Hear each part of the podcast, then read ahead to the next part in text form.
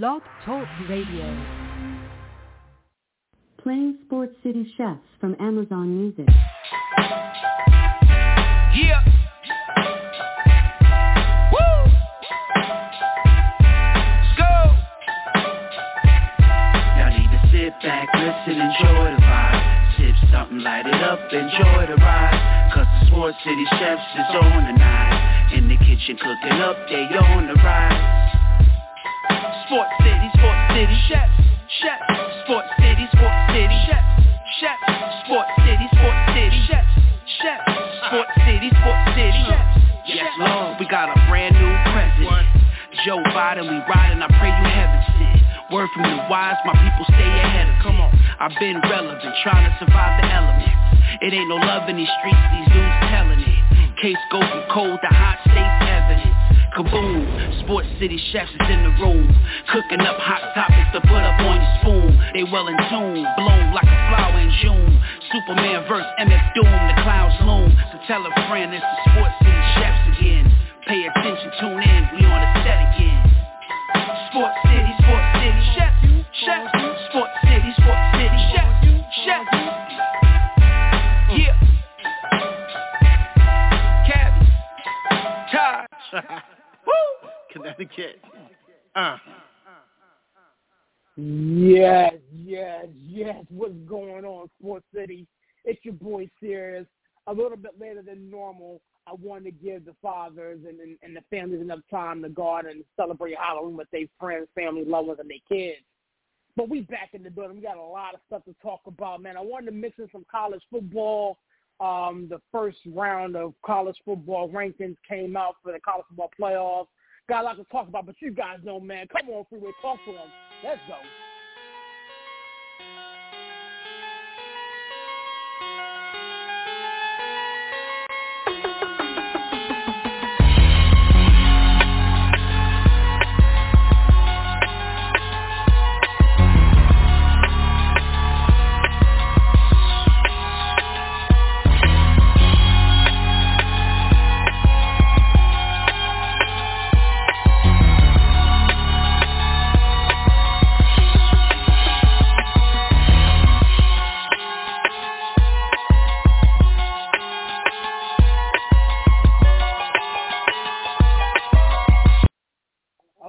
Okay, okay, Freeway. Again, to need you to cut it out immediately.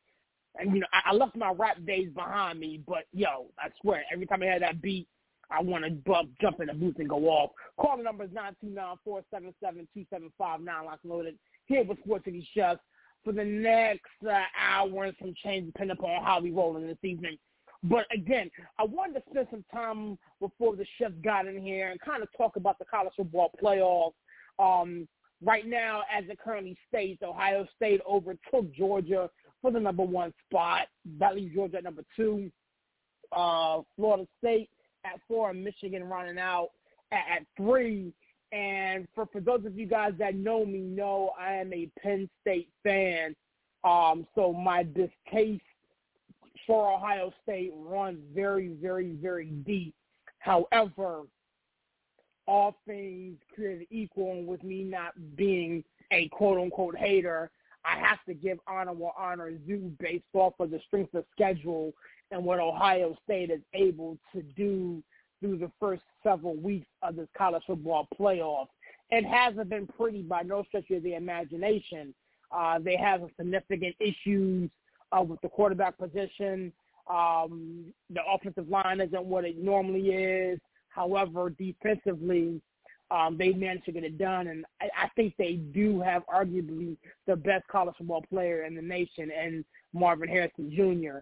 Um, so it's going to be interesting to see how they all um, shake out. I know Georgia um, is going to be in the thick of things. Michigan, uh, they still have yet to play Ohio State and Penn State. They got them um, as we round out the college football regular season. And then Florida State just seems to find a way to, to get it done. And so, again, th- th- those are the top four uh, as we currently sit here um, on the 31st of October.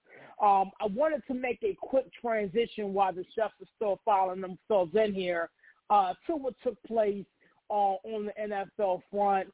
Uh, today, the trade deadline has come and it has gone uh, with a couple interesting names being dealt at the deadline. People understand and they know where I rest my head here in the Metro DC area, so it would be smart of me to start right there with the Washington Commanders trading not one but both of their edge rushers and Montez Sweat um, and Chase Young. And to be painfully honest with you guys, I am quite shocked that they traded both of them.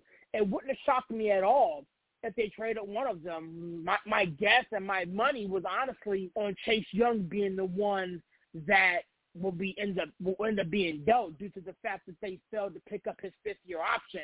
However, uh, both he and Sweat got dealt uh, to the Chicago Bears and San Francisco 49ers respectively. Um, and honestly, I think this is a great move for both players, to be honest with you. I think Chase Young going to the San Francisco 49ers reconnects with Nick Bosa, a college teammate of his at Ohio State, um, and bolsters a defense that, let's keep it a buck, has been leaking and being pretty much ran on and thrown on relatively easily over the past three games. Now, albeit those are the three games that they've lost, but Kirk Cousins lit them up like a Christmas tree. Uh, Joe Burrow lit them up like a Christmas tree. Um, and they ended up losing uh, the week prior to, they, to them facing the, the Minnesota Vikings to the New York Football Jets.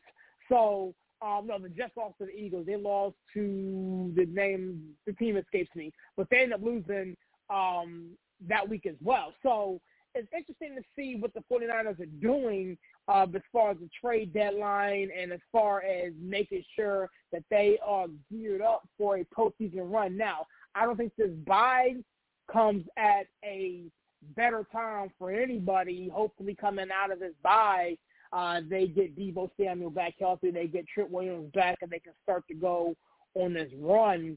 They do have a, a, a tumultuous schedule uh, down the way, uh, playing the likes of Philadelphia Eagles, and I think they play Kansas City in there. So um, they have a, uh, I don't want to say a murderer's row, but they have a very, very interesting schedule going down the stretch. So it's going to be very interesting to see what they do, and I do believe that the acquisition of Chase Young definitely helps them out. On the flip side, Montez Sweat and the Chicago Bears, um, they get somebody who could potentially help them out on the defensive side of the ball. Montez Sweat um, has been very, very consistent um, here in Washington. Um, he's been on the field, has been very, very durable, durable, if you will. Um, and I think that he going to the Chicago Bears in exchange for draft capital um, is going to be interesting to see how that, you know, unfolds. Um, another trade to talk about um, before everybody arrives is the fact that Joshua Dobbs um, is once again on the move. Now, this has a direct result of the Achilles injury of Kirk Cousins. However, I do think that Josh Dobbs going to the Minnesota Vikings is not a bad move, and here's why. For the first time in a very, very long time, he has an assortment of weapons to be able to distribute the football to. I think that Josh Dobbs going to um, the Minnesota Vikings definitely helps them out tremendously and definitely helps them kind of bridge that gap um, that Kirk Cousins left. Speaking of bridging and the gap, I got Mr. Controversy in the building, man. It's only it's only fitting that I, you know that it happens at that particular moment. Controversy, talk to me, man. How we doing this season, sir? I'm doing well, Curious. How you doing, man? You know, sir, I'm, I'm doing good, man. I'm, I'm talking um, trades that went down this this afternoon. I started talking about Montez Sweat going to the Bears, Chase Young to the 49ers. I wanted to, you know, put my, my, my thoughts on pause for a second and give you the opportunity to talk about those particular two trades. What were your thoughts when, when that trade went down and uh, how both of these moves affect both teams? So um, I guess we'll start with the the acquiring teams first. Um, it's very interesting um, from a 49ers perspective. Um, because they they did drop a third round pick. Um, the question is, are they going to be able to retain him for more than the one year, or is this just a um, one year kind of win Super Bowl or bust kind of push? If it works out, that's great. But right now, we're looking at a San Francisco 49ers team that's gone off a three straight lo- three straight losing streak, um, where the only major player of note that seems to be missing is Deebo Samuel. Um, for at least the most recent of those games. So it, it does make me wonder if this is kind of a desperation move to get back into the number one seed or not. Um, and and the and then for the Bears, it's also a um, situation where the Bears are going to have a lot of money, so they're looking to acquire talent wherever they can, so they can use those multiple, multiple first round draft picks for um, for other positions. So they're they're going to be looking to build off of that, and the cheap rookie contracts are going to be easy to do that. Um, so so the Bears and how they're planning to build is going to be really interesting coming to draft time and in the off season. But the biggest question for me, I kind of expected the uh, Washington Commanders commander football team, whatever you want to call them, um, to keep at least one of these guys. Both these guys were very good pass rushers and be kind of the core for the uh, defense for the Washington Commanders. And all of a sudden, they just jettisoned them both in exchange for a second and third round pick, which are building blocks, but and to be fair, they did get Montez Sweat in the second round the year he was drafted, if I remember correctly. So it's not impossible that players of that talent, but they um kind of sold both major pieces. So it's almost like the tanking has begun in uh, in Washington.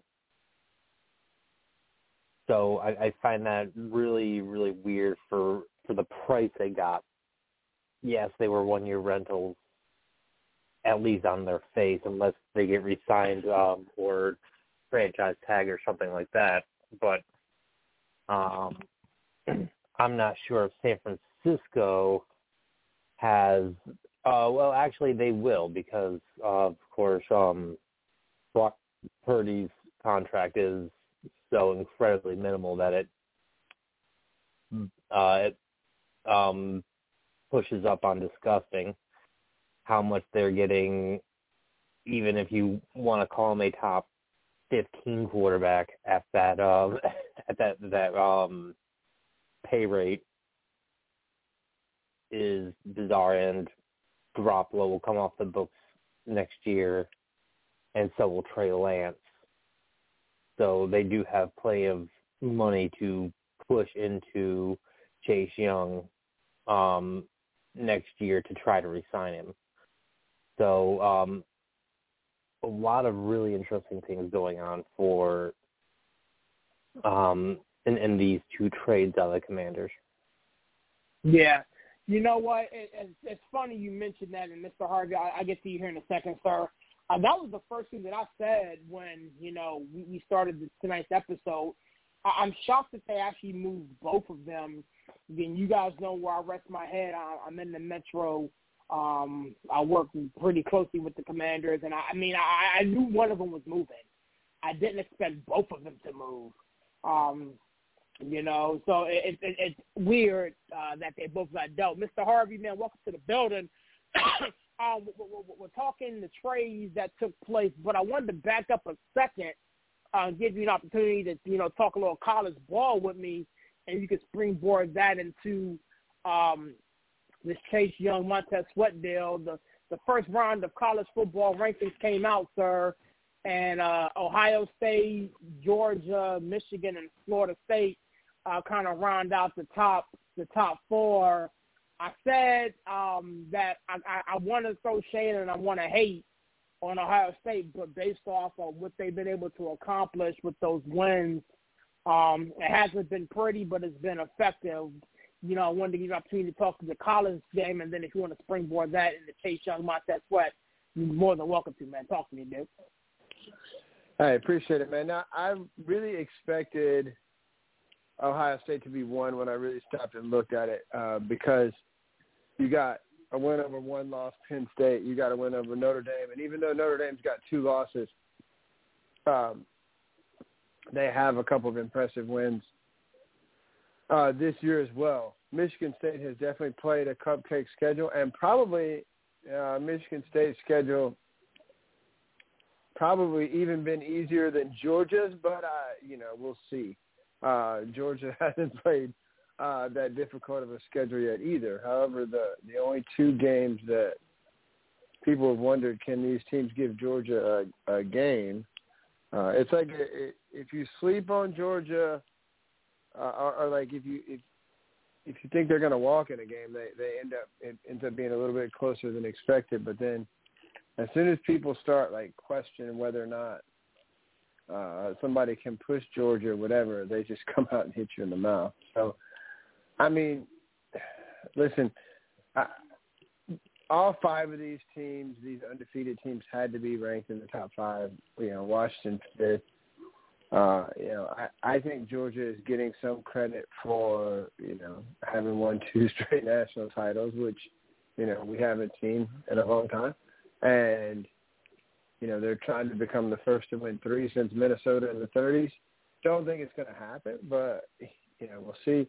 Uh, Michigan, uh, you know, pretty lopsided with their wins this year, uh, even though they haven't played anybody really tough. You know, they get both Penn State and you know Ohio State in the month of November. So a lot of this is going to sort itself out. Uh, I would not have been surprised to see uh, Florida State won. Like I said, uh, at the end of the day, it doesn't really much matter, serious, uh, where these teams are ranked now because it's going to continue to sort themselves out.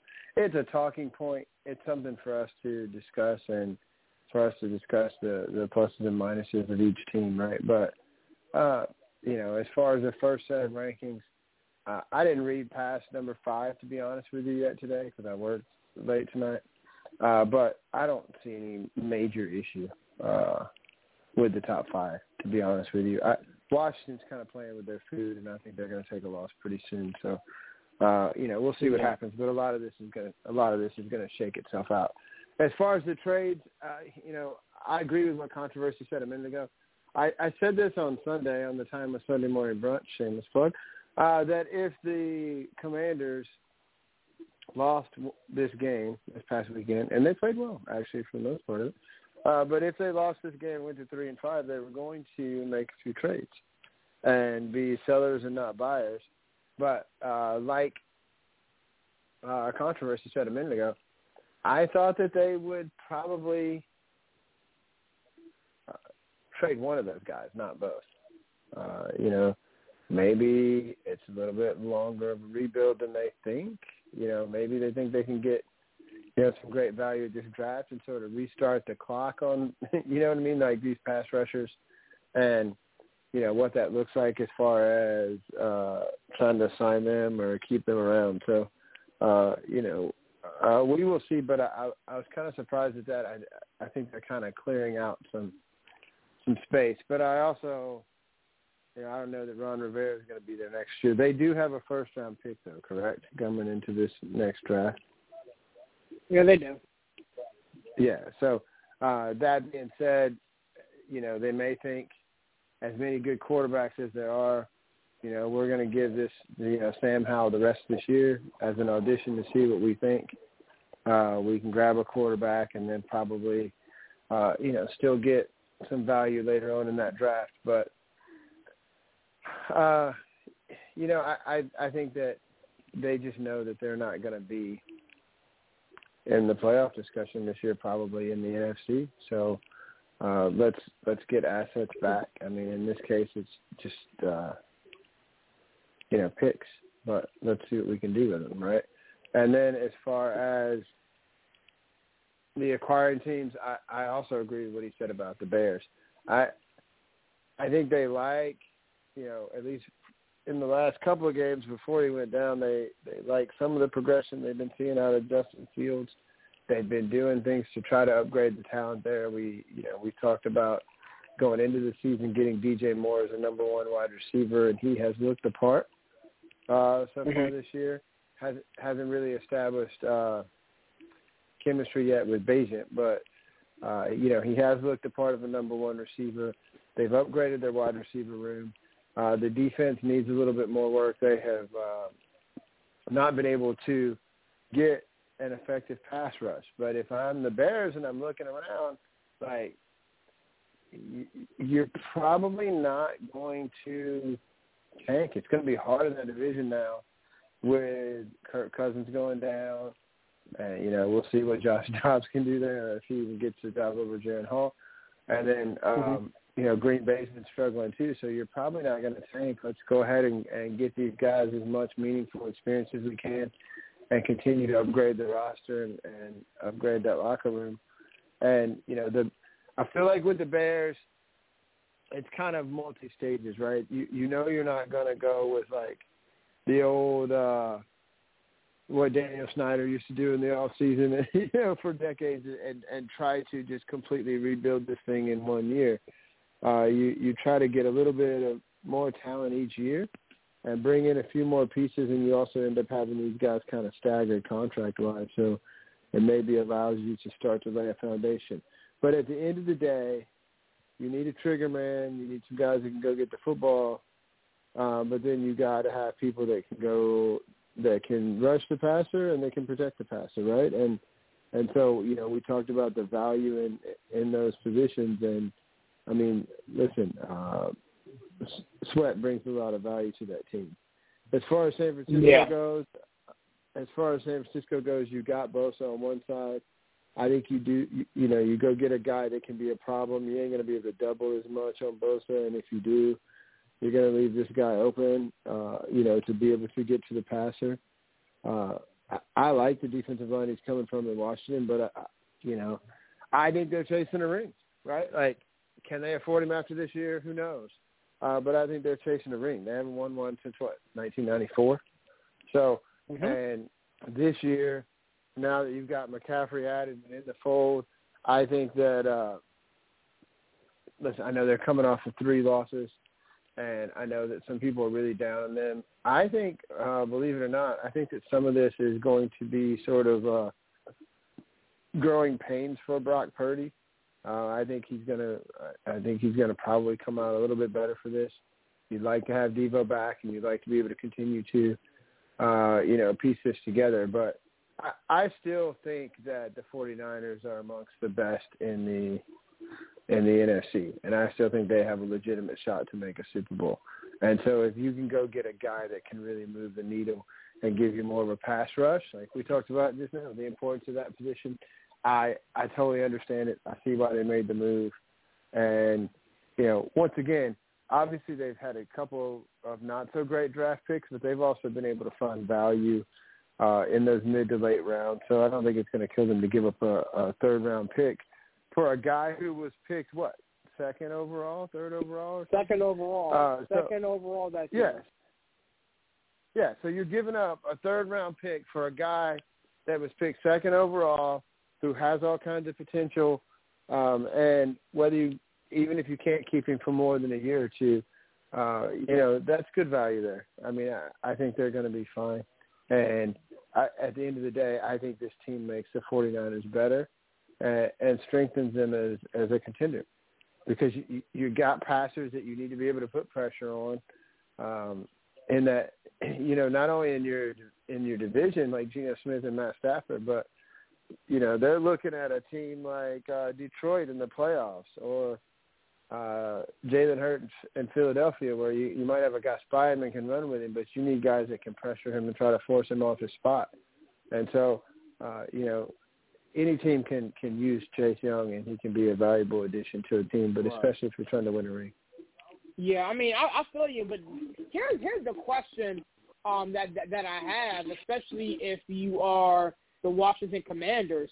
Um, you're sitting right now at three and five in a NF in, in, in an NFC, you know, conference.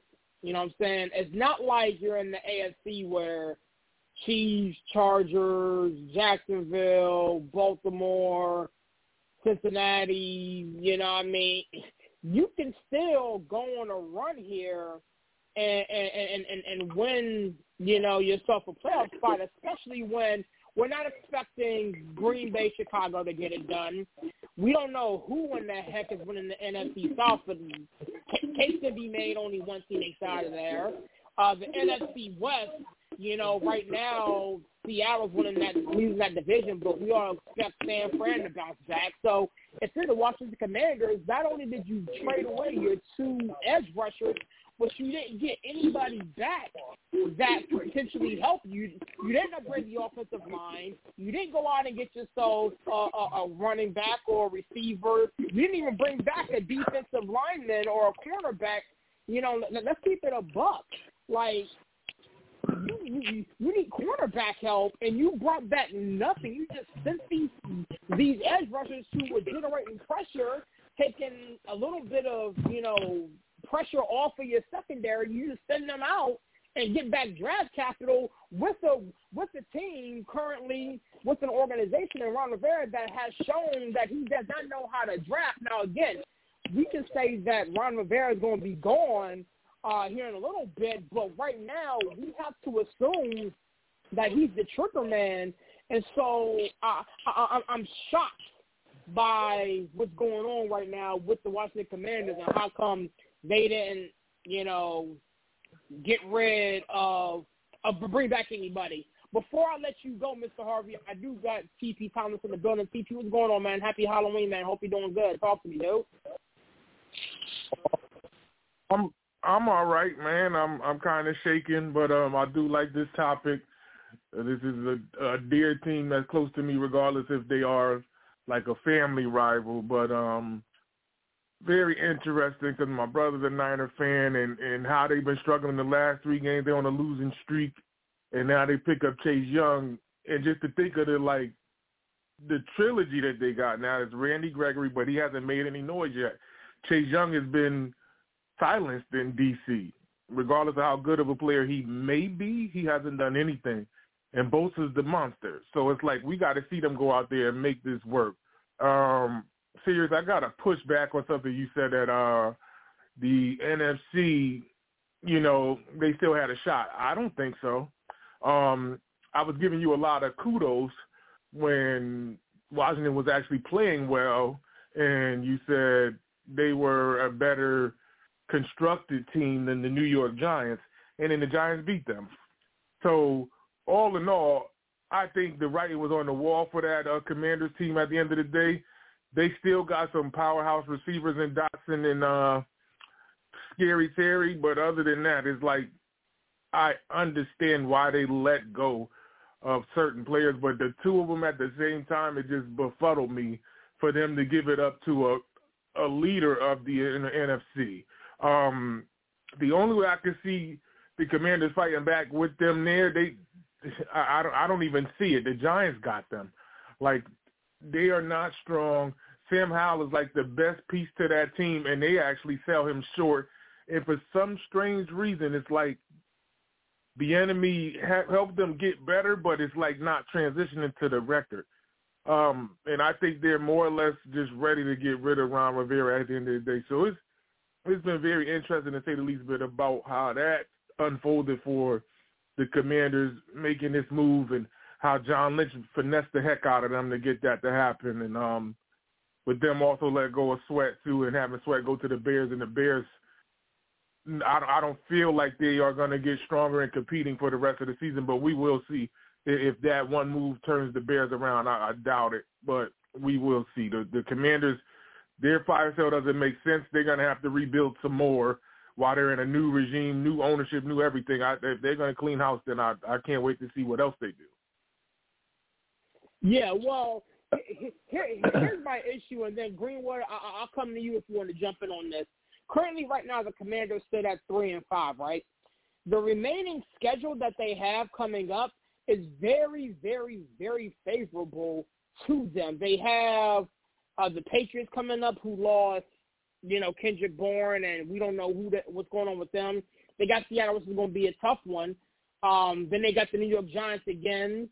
You know, case could be made they, they they win that one. They got the Cowboys, the Dolphins. We expect them to drop them too. Then they got the Rams, Jets, 49ers, and then the, the Cowboys again. Um, stop it. And the thing Just is, stop. Just stop. Hold, hold, Just stop. hold, Just hold, stop. hold, up, hold up, hold up, hold up, hold up, hold up, hold up, hold up, hold up, sir, hold up. So I expect them to win this week versus the Patriots.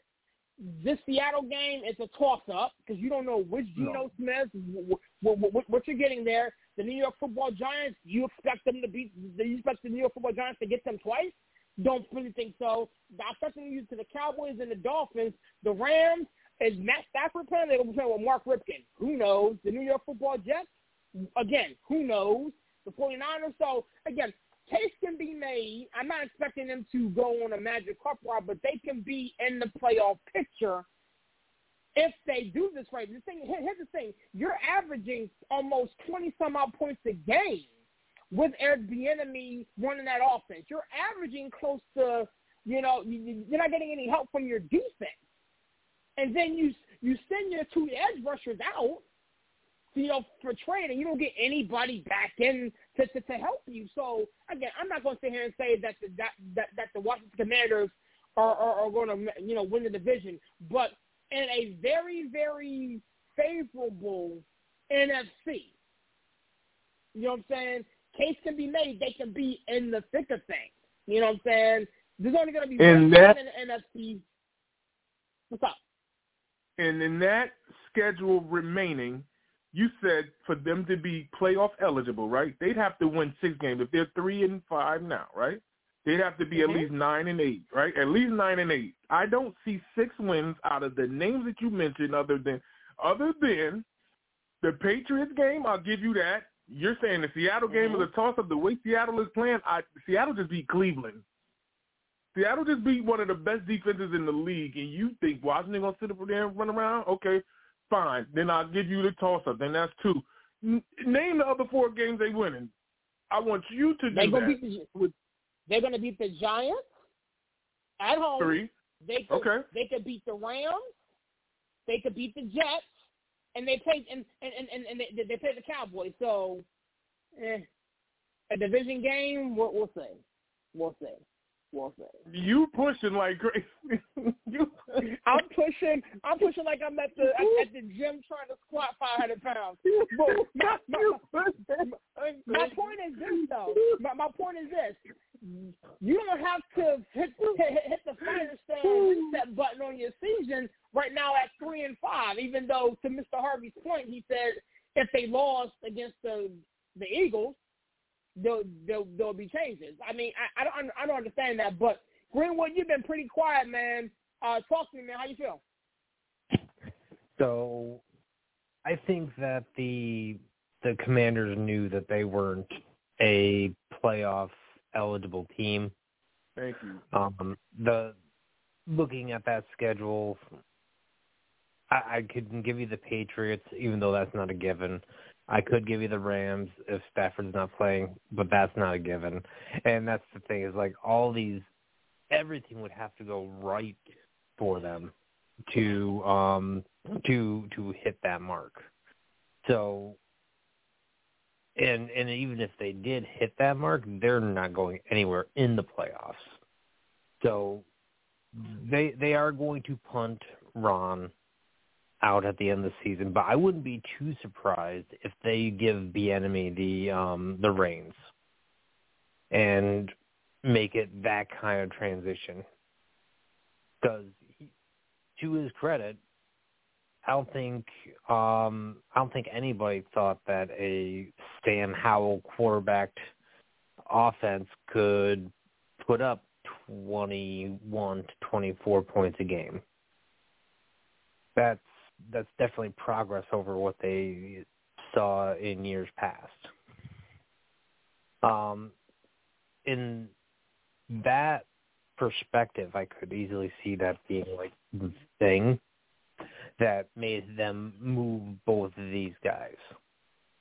They're going full rebuild mode, and I don't think they believe they can afford either one of these guys to long-term contracts. Um, which brings me back to San Francisco just for a brief second, because I, I know somebody mentioned the name Randy Gregory.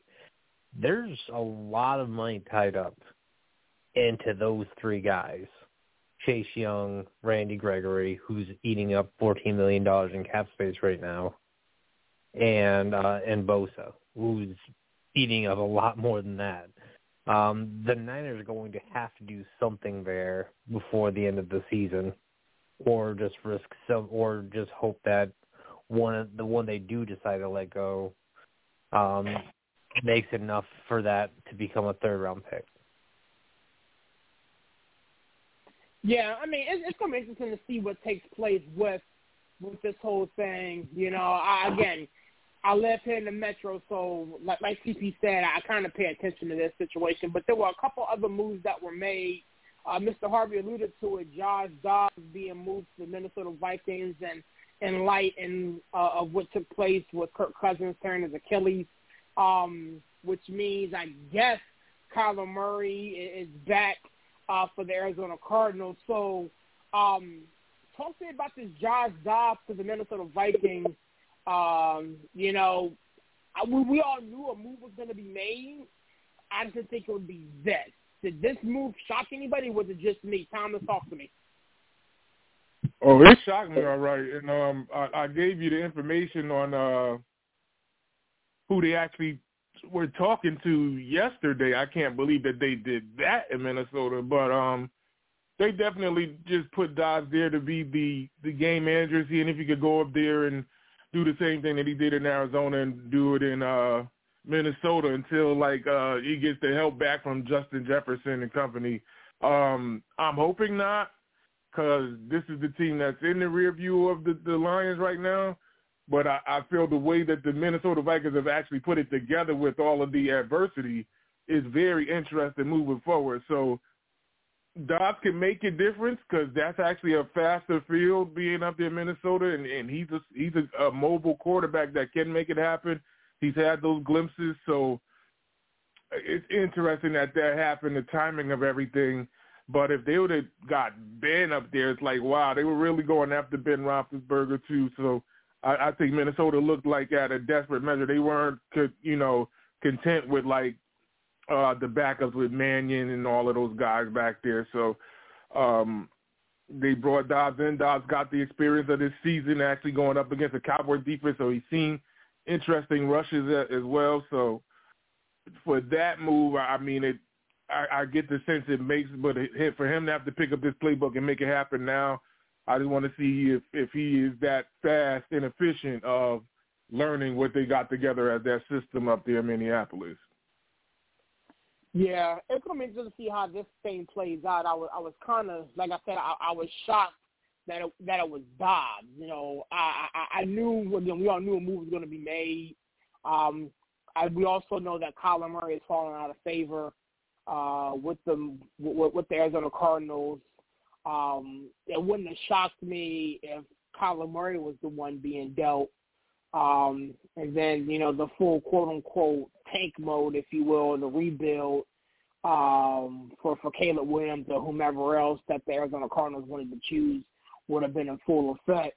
Harvey, talk to me, man. Josh Dobbs is now in Minnesota. Uh, he's going to be throwing passes to some some some solid weapons. Talk to me how, how you feel about it. This makes a lot of sense to me because, I mean, listen, the Arizona Cardinals have been outmanned a lot of the year. You know, they had their one win. They haven't won since. Uh, but Josh Dobbs plays hard. He he can run. Uh, he throws the ball a little bit. And to me, this is a difference in, once again, three and five and four and four at this point. Uh, you know, we the team we just talked about decided that if they lost that game, they were going to sell. This team won, and they won a couple games without Justin Jefferson because other guys, younger guys, are stepping up. You're getting production from Jordan Addison. You're getting production from KJ Osborn. You're getting production from these young receivers. You're also getting production from uh, Hockenson at the tight end position, and even like backup tight ends and other guys are making catches from Cousins, and you're like, wait, who is that guy? So I, I mean, I, I don't think that this guy, you know, is going to be able to run the offense with the same efficiency and at the same level, but he does give them, you know, a mobile threat that they didn't have with Cousins under center. I'm not surprised that it's Dobbs versus Kyler Murray because even if the Cardinals decide they don't want to keep him long term, uh, the Vikings got a few things to figure out. If they're going to be able to keep Justin Jefferson, what that looks like, uh, how you continue to rebuild this defense. So you don't go trade for a guy like Kyler Murray that, quite honestly, costs you a lot more money than what he's been able to uh, be able to produce on the field, right? So to me, you've got a lot of other pieces to this roster to figure out. So you bring in Dobbs, you let him play out the string – see what you can do uh, once again because you're four and four in an NFC where after a really slow start, anything is possible as far as possibly being able to get in the playoff discussion and be you know that six or seven seed or at least have a chance to to get there.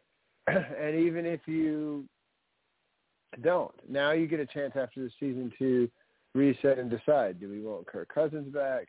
Do we like what we see out of this guy? We want to bring him back my guess is is that probably not, and the Vikings would rather instead of going to get a big name like a Kyler Murray, we want to get somebody who can come in and at least compete with the guy that we have, the rookie out of BYU, and then uh, depending on what's available to us and where we end up drafting in a quarterback-rich draft, we may decide to reset at that position this off season.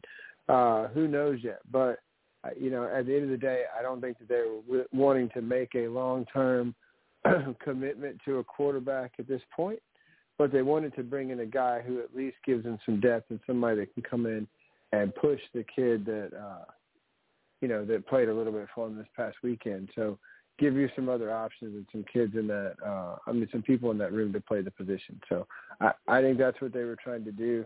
And it makes sense because you're four and four and playing well right now. So you want to at yeah. least show the fan base and show the guys in that locker room that you're willing to give them some help since your since your leader and your starter guy just went down. Yeah, it's funny because if you look at the Vikings schedule after, you know, after this Green Bay Packer win, I don't see them being underdogs until December 17th when they play the Bengals.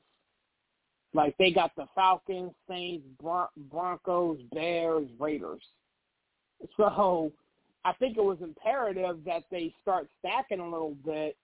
Um, somewhere in here, you get Justin Jefferson back, and um, you know, I, I I love the move. Don't you know? Back to the task at hand.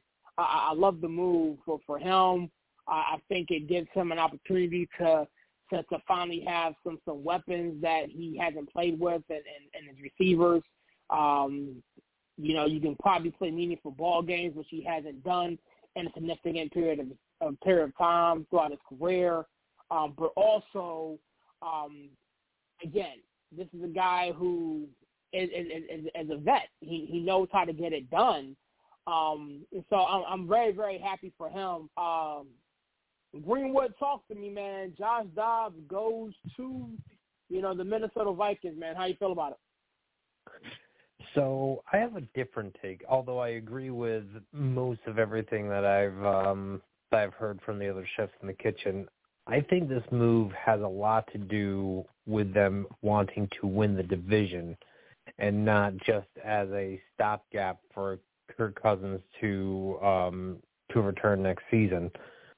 Um, the one thing there's there's only one team that has any shot at the NFC North outside of Minnesota, and that's the Detroit Lions. And we we've seen this time and time again um, with the Detroit Lions if the quarterback has any kind of mobility, they kind of lose a little bit of that aggression to play more contained. That's what happened um, in the Baltimore Ravens game, most notably. But Detroit has a real problem against mobile or running style quarterbacks. And the Vikings play the Lions twice this upcoming um or in the back half of the the season. Um they were able to win a couple of games without Justin Jefferson, which was a huge surprise to me. I thought that they would go 0 for 4 and and like bottle it up um after Justin Jefferson went down, but that obviously didn't happen.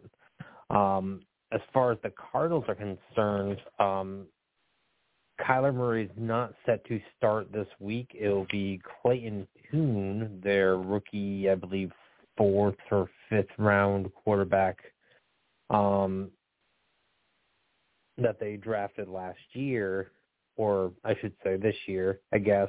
Um, and that's the other interesting part of this because right now the Arizona Cardinals, as far as I know, are sitting in the driver's seat for the um the Caleb Williams sweepstakes. And are they actually going to give Kyler a chance to protect his job?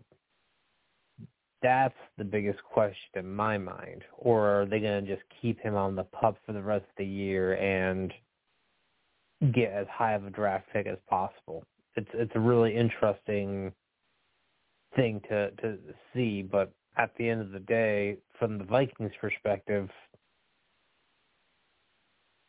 Dobbs is probably just good enough to get them a sixth or seventh seed, where the Vikings are currently at right now is is actually a, a seventh seed, I believe. So it's um so it will get them in the playoffs, but not much further. I mean, all you need to do is get a ticket to the dance, and what happens once you get there, you know, remains to be seen. Um, I do think that, um, again, to, to your point, you know, they're not out of the division conversation. You know, all signs do look like the Detroit Lions are, are head and shoulders, you know, above, you know, the rest. But again, to your point, you know, mobile quarterbacks teams to give this this Detroit Lions team fit um, so we'll, we'll see what happens. You know, time will tell, and they're going to definitely sort it out. Um, Wait, what do what do what do what do what do you say was head and shoulders? Not, not, not today, sir. Not today. Not today, man. I'm on a sugar high. Not, not, not today. I'm not trying to get bogged down with, you know, Honolulu blue stuff right now. I can ask a question. Uh, I can, I can, I'm, I'm, I can. I'm not trying wow. to get today, sir. Not, not today, sir. Not, not, not, not today. Not today. Enjoy your bye people, week. Enjoy your bye week. people are spooky. People are spooky on Halloween. People are spooky.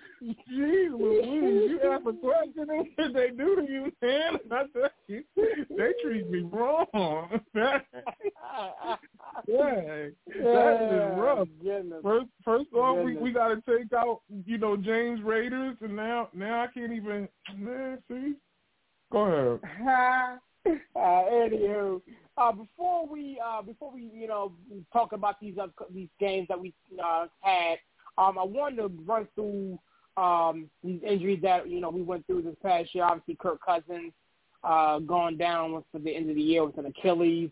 Uh, keep in mind, this is the end of his, his massive deal. So, to, to to everybody's point about Josh Dobbs and what the Minnesota Vikings want to do, uh, we still have no idea if there's even intention to, to bring Kirk Cousins back after he rehabs. Keep in mind the gentleman is, you know, mid 30s, so we'll see. Kendrick Bourne of the New England Patriots went down with an ACL.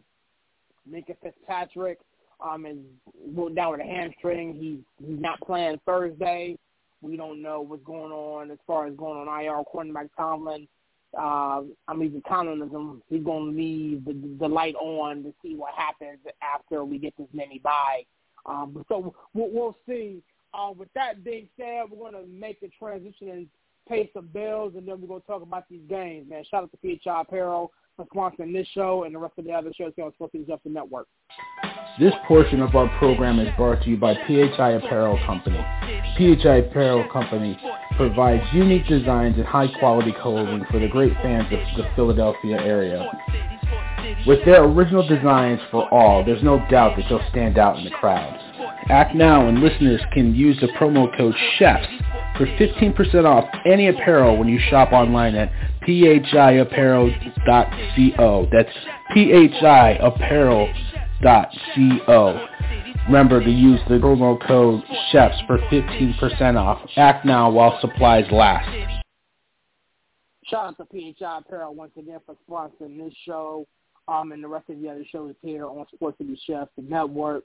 Um, yeah, Philadelphia Eagles gear. We got uh, the Philadelphia 76ers kicking back off. I'm sure we'll talk about that trade um, hopefully tomorrow um, on the free for all. But uh, with that being said, we're going to press on and start talking about these games that that took place. And, and Tomlin, since you're sitting here in the building and it's 24 hours ago, I'm gonna let you bat lead off, man. The, the the the Detroit Lions had a glorified scrimmage versus some NFL teams um, out in, in Las Vegas. You guys got the dub. Um, going into a bye week, feeling pretty good, man. I know you watched it. We all watched it. Lions right now at 52, second in the conference behind the 7-1 Philadelphia Eagles, man. Talk to me how you feel. Um, the game was being played in Detroit. Um, they were actually going crazy in the middle of Detroit, Michigan.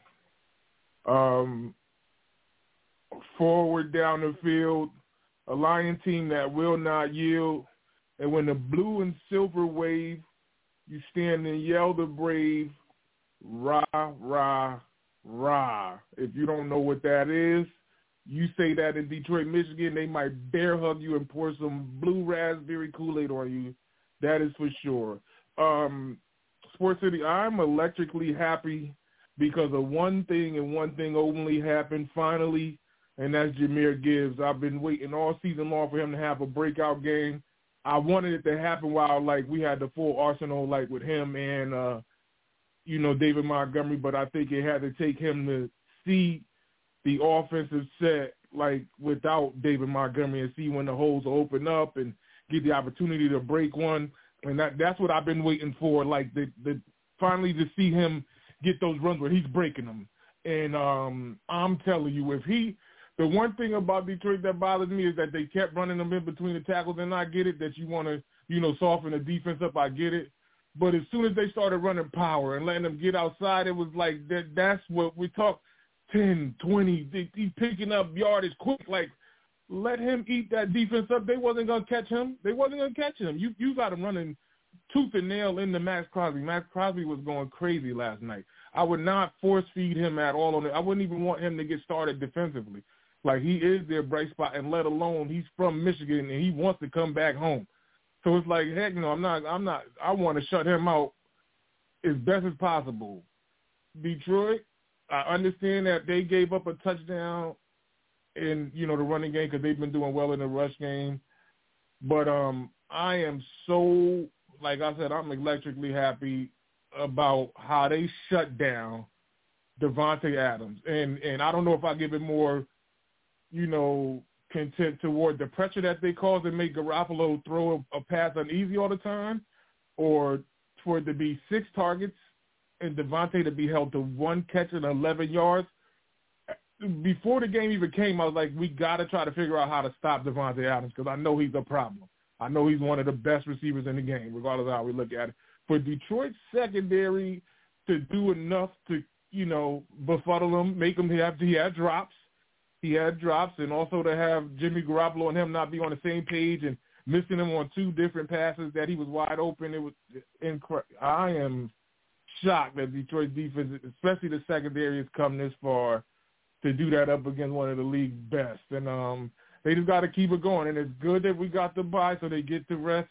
Please don't nobody get hurt. I hope they go home in the bubble wrap, like just because that's what Detroit's been getting hurt. Like all their injuries is like in practice. They don't even get hurt in the game. Like they they're going home and next thing you know, Wednesday or Thursday they're like limited practice or no practice, like they're getting hurt in the practice. So hopefully they can stay safe as possible in the spooky season right now. But that that was a big win, even though it's the Raiders and you called it a scrimmage. I, I mean, the, the Raiders were still trying to win games and they were fighting to be a 500 team, and but everything went right. And Monday night, I, I, I gotta I gotta get to Ford this year. The way that they screaming in there, that that is one loud place. That that might be the new loud city in sports right now, being uh, Detroit, Michigan at this point in time. Go Lions! I will say this, man. The, the, the Pistons are playing good ball. The Lions are playing good ball. You guys, the Wolverines, number three in the nation. Um, it's gonna be fun. I mean, if you are, you know, Detroit football, Detroit sports town fan, man, it's, it's a time to be out there. But I will say this, man, as a Jahmyr Gibbs fantasy owner, thank you, David Montgomery, for being hurt these past two weeks. Thank you. Good God. Yo, I'm gonna give it a whole buck. I'm gonna give it a whole buck. Yo, I I was down I was I was down thirty eight points going into Monday night. I won by ten. Because I had Detroit de- because I had Detroit defense as Look well at you copying. Look at him copying. Yes. Yo, Any I copy am one. See? I am one happy serious right now. So that being said, I'm recruiting. I am recruiting people. If, if you want to come to Detroit, y'all can holler at this kid. I got you. Listen, Serious's favorite football player wore 20. He his favorite Yeah. receiver wore 81. Hey, two plus two equals four. Listen, if Jahmyr if Jahmyr keep waking him up, Sports City, you might be in front of some history on this show. Just know it's Halloween. Spooky stuff is happening. Serious, you holler at me after the show. Just holler at me. You a funny guy. You's a funny guy, for real, for real. but anyway, man, um, I wanted to, you know, let Greenwood talk a little bit about it. Uh, what took place yesterday. Greenwood, I know you sat there and saw it, man. Talk to me about how you feel about Detroit um, getting that much, much, much impressive win as they go on their bye week this week. His boys. Wait, Um, what? So, yeah, that was. I mean, the it was.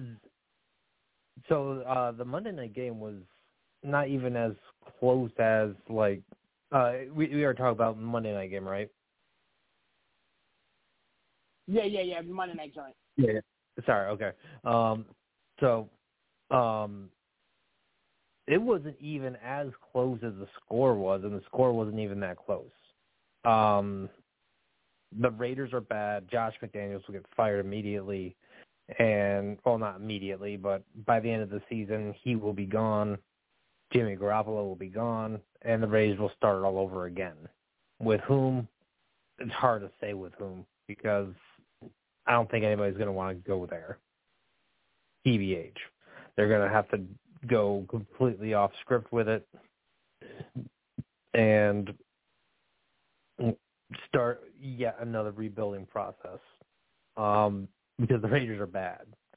The Lions played very well. Um, just um, looking at the pass rush that they weren't able to generate, the Baltimore Ravens, um, and had, were kind of middle of the road as far as league wide is concerned. Um, got some nice pressure from the the defensive tackle position. Alim McNeill got two sacks. That was really um, an interesting thing, and it makes me wonder if this is why they weren't really big buyers at the trade deadline because of how well the team played, injuries and all, against the Raiders. So, um, but when you're looking at the rest of the schedule, as of as of this week, it's probably the third easiest schedule um, by by current winning percentage or strength of schedule, if you'd rather, in the league, and they've got a two-game jump on the Minnesota Vikings, or I guess a game and a half if you want to be technical. So things are looking up for Detroit, and um, Jahmyr Gibbs. I don't think he's going to give back that that number one position to Montgomery when he gets back. He'll he'll take touches, but not as much as people think once he returns. Oh, I mean, here's the thing: like he should have never been given. I mean, no, no disrespect to David Montgomery. I mean, when he was in there, he was doing the same schedule. But you spend as much draft capital as you did to go up and to, to grab this guy. Like, this is what we wanted. Like, this is what Detroit fans wanted. This is what fantasy football fans wanted. This is the type of stuff we see we we we expected from him. Um, you know, coming out uh, of college. You know, Harvey, talk to me, man. This Monday night game was one for the books. Um, you know, wow, wow. I mean, I understand Detroit is a good football team, but Lord have mercy, the the the the, the Raiders are horrible, man. Talk to me about it. Yeah, it's, it's kind of what I expected. I said on the uh, brunch that I thought that it would be a at least a two possession game. I I like them to cover whatever the points were going in. Uh, they got a ton of pressure on Garoppolo all night long. I think um, that's the most. That might be the most pressure they've got in one game all season. Um, so brought a lot of pressure. I, I like that we saw some uh, you know that that was the first game that Gibbs really had that he, you know, really st- you got to really see him in the offense. And to TP's point, I, I you know I think he's definitely better on the outside because he ain't catching. I think once you get Montgomery back, if they do at some point, that gives you a between the tackles guy to punish, and then it, it Gibbs outside so you can do a little bit of both. Uh, you know, this team is not at full strength yet and hasn't been for a lot of this year. Um, and they're still six and two and they look good. So uh, they're going to be a problem in the NFC. I said that I thought, you know, their performance in Baltimore was a one-off, and you know it can happen to anybody in this league.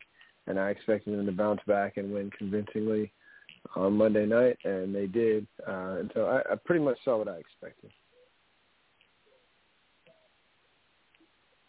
Yeah, you know, I, I kind of saw, you know, the key point.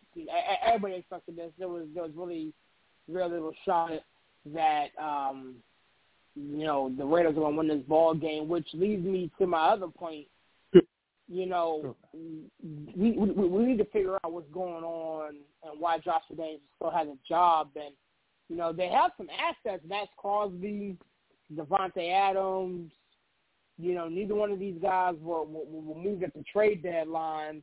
Um, so I'm curious to see what they do there. TP, I heard you trying to jump in. Talk to me, man. I got to give somebody a shout out that I've actually been putting a lot of weight on for the past two seasons, and um, this guy has been showing up, and he might be in front of a doggone Pro Bowl season. I hope they do give him his recognition. Alex Anzalone, I apologize. I'm sorry. I apologize. This guy is bringing pressure. This dude is making tackles all over the field. And last year and the year before, I was giving him hell. I'm like, bring him back to New Orleans. I don't want him. Put him on the Saints. Now this dude is really the anchor of that defense and showing Jack Campbell the way to like those two together in the middle of the field have been causing havoc. Alexander Anzalone, I apologize for what I've been saying and for what your parents have went through for going through Israel and they wouldn't let his parents out. So I think that might have been a driving force too on the you know the past couple of games the way he's been playing. But um, excellent work out on the field, an unsung hero that ain't getting the praise. Alex Anzalone, you deserve it. I feel you. I feel you. Shout out to him. Speaking of the New Orleans Saints, man, I'm gonna go ahead and I'm gonna go ahead and make that move. Talking about the Who Dat Nation, the Saints um, found a way to crawl themselves into a dub this week, um, beating the Indianapolis Colts in a in a game that saw a lot more points than people thought. Um, and was, was this the come to Jesus coming out party uh, for Derek Carr? I mean, we sat here, we, we, we sat here last year, uh, excuse me, last weekend, you know, kind of pronounced last right. Uh, me and Mr. Harvey, Taysom Hill, um, also threw some passes, you know, led the team in rushing. Um, but this looks like a interesting game. Harvey talking about it. The, the, the Saints won thirty to twenty-seven. Yeah. So real quick, shout out to Anzalone. He's a guy in New Orleans that we always saw the potential. He flashed it, uh, but had trouble sometimes staying on the field. But he's a guy that you really root for. Uh, you know, I, I won't hold the fact anymore that he played for the University of Florida in college against it. Uh, I'm a big enough man to not. Uh, no, but no. As far as the uh, the Saints go, uh, listen, this was a game that they had to have, and for all the reasons that I sat here and and really, you know, let them have it last week. I told TP on Sunday, I was like, I said going into the show, I'm gonna pick the Colts, and then I was like, but no, I'm not. I'll take the Saints, and I did. I, you know, a couple things that I saw in this game. Uh, I do think that Carr was on the same page with his receivers more than not. Um, speed kills, man. Like you know, to me, the different one of the biggest differences in that game because this team went down early. Uh, they were down 17 to three at one point. Uh, but the, one of the biggest differences in that game was Rashid Shaheed and his speed. Uh, he took the top off that defense a couple times. He's got more catches of 45 yards than anybody in the league so far this year.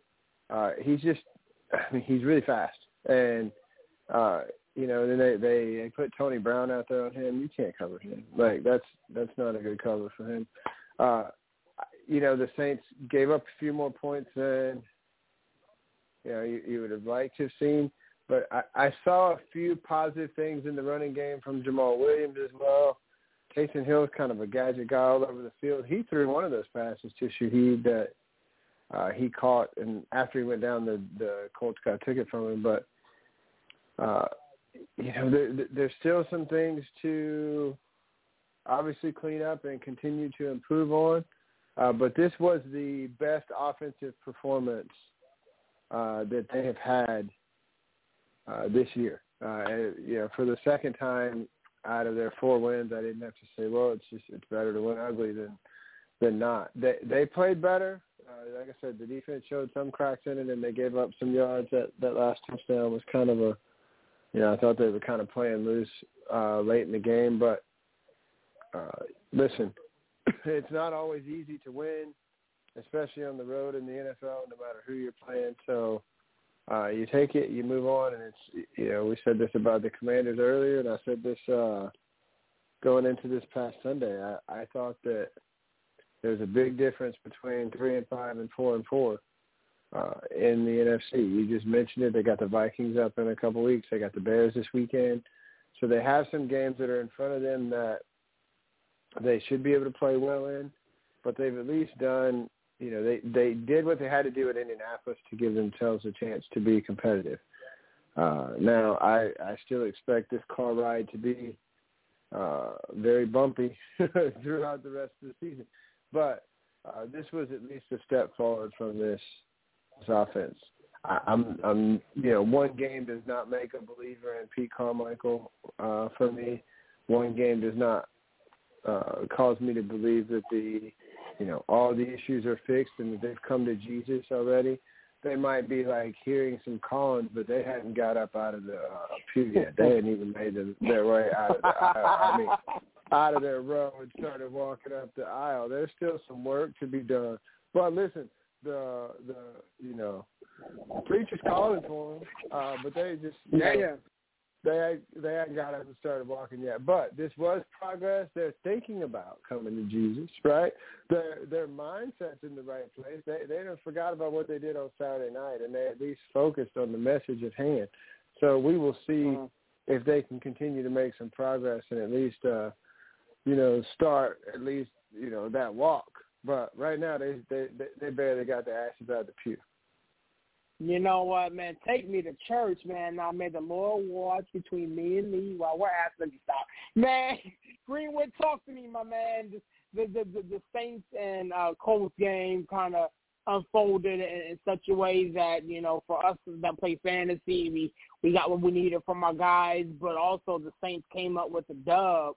Um, you know, in a game that Mr. Harvey categorized as, as a quote unquote must have. How do you feel about it, sir?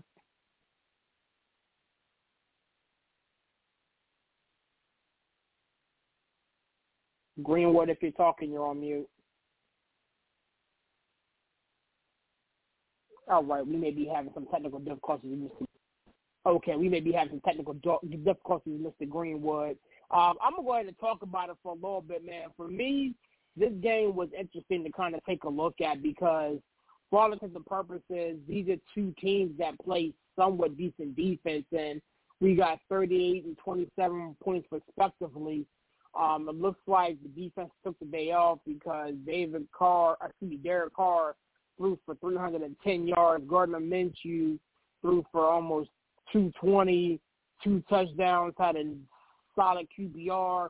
Jonathan Taylor uh, kind of supplanted uh, Zach Moss as the lead dog in the backfield once again, running for close to 100 yards, uh, touching the end. I don't think he got in the end zone for a receiver yet, but he had over 100 yards, uh, all-purpose yards. Uh, on the flip side, Kamara ran for 59. Taysom Hill, I, I, I'm not sure what to do with that guy. Uh, some days he, he's running it, some days he's catching it, uh, some days he's throwing it. You know, he could do all of three on one on, on one drive and one possession. Uh, so I'm not too sure what to do with that guy. But ultimately, the Saints are a four and four outfit. Um, and to Mr. Harvey's point, you got a very, very, very winnable game versus Chicago Bears coming up uh, this, this week. Um, you can really, you know, you know, undo some wrongs here. You know, the loss to the Jaguars, the loss to the Texans. Um, you know, again, you can undo some wrongs um, and kind of put yourself in a position. So I, I, I kind of like where the Saints all right, and at the end of the day, somebody has to win that division, and it doesn't look like any one of the four teams are raising their hands saying, "Yo, pick me. I, I want to be the I want to be the guy with, you know, at the head of the class here." So there, there, there's still time. Uh, obviously, it's a long season, but yeah, this this Saints game for me was, was a must win, and they got it done. Um, I wanted to I wanted to transition a little bit um, and talk about this uh, New York Jets, New York Giants game. Um, I, I arguably one of the ugliest games I've ever seen in my natural born life. Um, neither offense could move the ball. I don't want to call it a defensive game because ultimately both offenses were, you know, overall bad. You know, you can't luck box yourself into a 23 point, you know, score combined but that's that seems to be what happened. Zach Wilson won a ball game, uh, 240 yards. Tyrod Taylor got knocked out of this ball game. They they they, they brought in this dude named Tommy DeVito. For what I understand and what I'm reading, the end of the game closed with the New York Football Giants having a negative of nine yards of throwing the football. I, I, I'm not speaking hyperbole. This is not a Pop Warner game the New York Football Giants had a negative nine net total yards passing, um, and they still had an opportunity to win that ball game. This is not necessarily a reprimandum on the, the New York Giants. This is actually uh, more of a reprimandum uh, of the New York Football Jets. You you hold a team to negative nine yards passing um, and you need uh, a, a bad clock management, you know, by an official in overtime to be the New York Football Giants team that is openly bad. Like I'm not understanding why this team is this bad. However, this is what we said. Thomas, man, I, I'm I'm gonna throw this in your lap, sir. Thirteen to ten. Uh, this happened right in your neck of the woods in the Meadowlands, man. Talk to me about it. Get it away from me. I don't I don't want that mess up. No, so let me stop. Um, I don't even know how to like do this honestly, Sports City. Um, as much as I went back and forth, you know, the early portion of this the year or the football season, and talking about how bad the uh, the Giants' offense is, so on and so forth. And uh, Tyrod actually looked good with the offense, but then he gets hurt. It's like they have no backup plan. They they have no plan B at all. Uh, and now it's come to the point for me that they need to start coming for Daboll. I'm tired of the oh, we're gonna ask some questions at the end of the game and he gets the dodge and look good up there in front of the you know the presser, so on and so forth. Enough is enough. um, things have to change. If they can't get people to block, then go out there and, and make your scout team challenge the starters and take spots. Or if there's linemen out there on the market, go get them. Like at the end of the day, you cannot look this bad. I remember just last se- no no not last season it was two seasons ago because Judge was the coach. Um, the Giants had played, and I remember I came here and told you guys the Giants were playing the Commanders at the time they were the football team, and uh, Daniel Jones wasn't playing. Uh, I think Jake Fromm came in. They could not throw the ball at all, and at one point in one series, they lined up in victory formation and had quarterback sneaks two or three different times. Like they had no plan at all.